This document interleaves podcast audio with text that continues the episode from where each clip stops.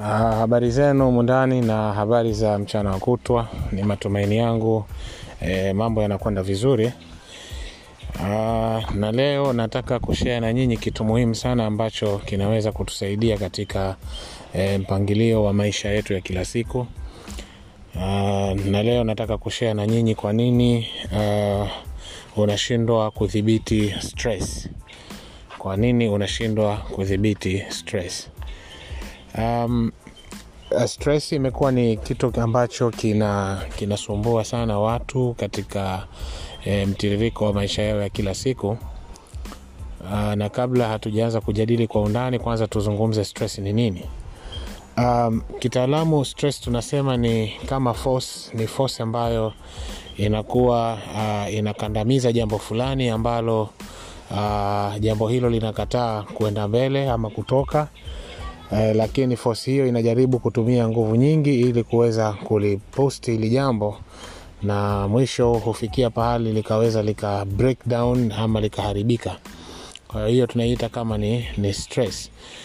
Uh, na stress inasababishwa na mambo tofauti tofauti. Inawezekana pengine um, stress yako inasababishwa na mambo yako ya kazini katika ajira yako pengine au bosi wako pengine anakulazimisha kufanya mambo kwa haraka kwa spidi ambayo wewe mwenyewe huiwezi. Au inawezekana una stress inazosababishwa na familia nyumbani pengine una mke au labda mama baba nyumbani au ndugu pengine au inawezekana stresi kwa wanafunzi wadogo labda ama na wakubwa inasababishwa pengine na masomo mengi au mambo mengi ya darasani. Yote yanaweza kuwa ni sababu. Na mara nyingi huwa inatokana na kwamba mm, mambo ni mengi kwa wakati mmoja yanahitajika kufanyika. Hiyo ndo tunaita kama ni sababu kubwa ya, ya stress kwamba una mambo mengi na unataka kuyafanya kwa wakati mmoja. Kwa hiyo nini cha kufanya wakati unapokutwa na hali kama hii Uh, njia tatu muhimu nataka kuzijadili hapa ni share na nyinyi ili ziweze kusaidia. Jambo la kwanza ni kufanya prioritization. Tunaita prioritization, natokana neno prio, alafu unapata neno priority, kisha unapata prioritize, alafu unapata prioritization. Maana yake ni ule mfumo wa kuwa na mambo mengi, kisha ukachukua kile cha muhimu ukakipa kipaumbele. Kwa hiyo ile utaratibu wa kukipa kipaumbele kile kilicho muhimu zaidi ndio tunaita kama ni prioritization kwa hiyo cha kufanya unatakiwa kwanza kulist zile kazi zote unazotakiwa kuzifanya pengine kwa siku ile ama kwa wiki ile au kwa mwezi ule au mambo ni mengi unayalisti kwanza. Ukimaliza kuyalisti unachotakiwa kufanya ni kujiuliza katika haya mambo matano mfano au mambo kumi ni lipi ambalo nikilifanya litaniletea mafanikio zaidi kwa karibu zaidi kulikoni haya yote?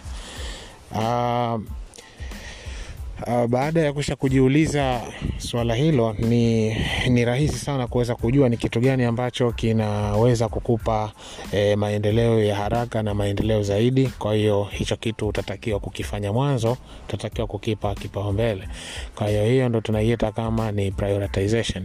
Haina maana kwamba yale mengine hutaki kuyafanya lakini jambo la msingi kwanza yale mengine unaweza ukayapangia muda mwingine ukayafanya taratibu au labda ukasema pengine katika haya mambo matano. Leo nataka nifanye hili moja ambalo ndio muhimu zaidi kulikoni haya mengine. Alafu haya manne yaliyobakia ninatarajia kwamba kesho ninapangia kwenye ratiba ya kuyamaliza yote kwa pahali pamoja.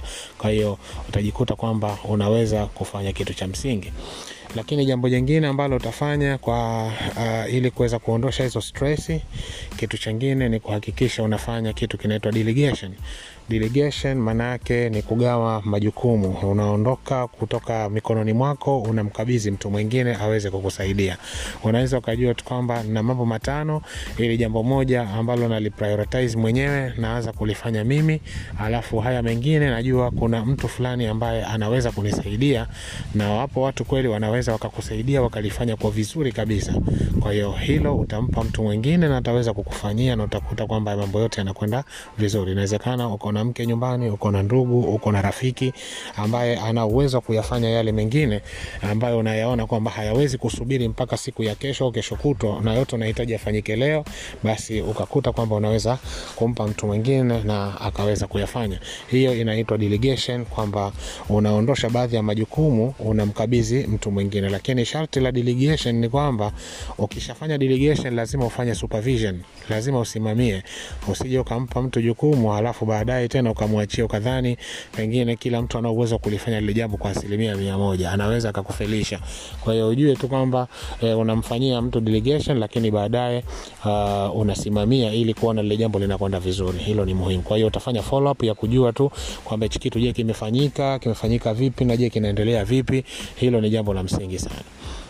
Kwa hiyo ni njia ya pili ya kufight against uh, stress, na njia nyingine ya tatu ni kufanya kitu kinaitwa omission. Omission maana yake katika unayalisti una mambo yako yote ambayo unatakiwa kuyafanya ambayo yanakupa stress, kama ni matano, kama ni kumi, halafu unafanya omission. Omission maana yake unaondosha yale mambo yaliyokuwa hayana umuhimu, unayodhani kwamba pengine si lazima kuyafanya kwa leo, si lazima kuyafanya kwa sasa hivi, au hata kama pengine sikuyafanya ni kwamba hayana e, msaada mkubwa wala hayana hasara kubwa ambayo naweza kuipata, au kama unadhani e, unaweza ukayafanya siku nyingine, basi pia umeweza kuomit e, kutoka kwenye ile date yako ya leo ukapeleka siku nyingine. Kwa hiyo hiyo inaitwa omission, maana yake una delete baadhi ya vitu ambavyo vipo katika listi, unaviwacha na unafanya vile vitu ambavyo ni very urgent, ndio unavyotakiwa kuvifanya.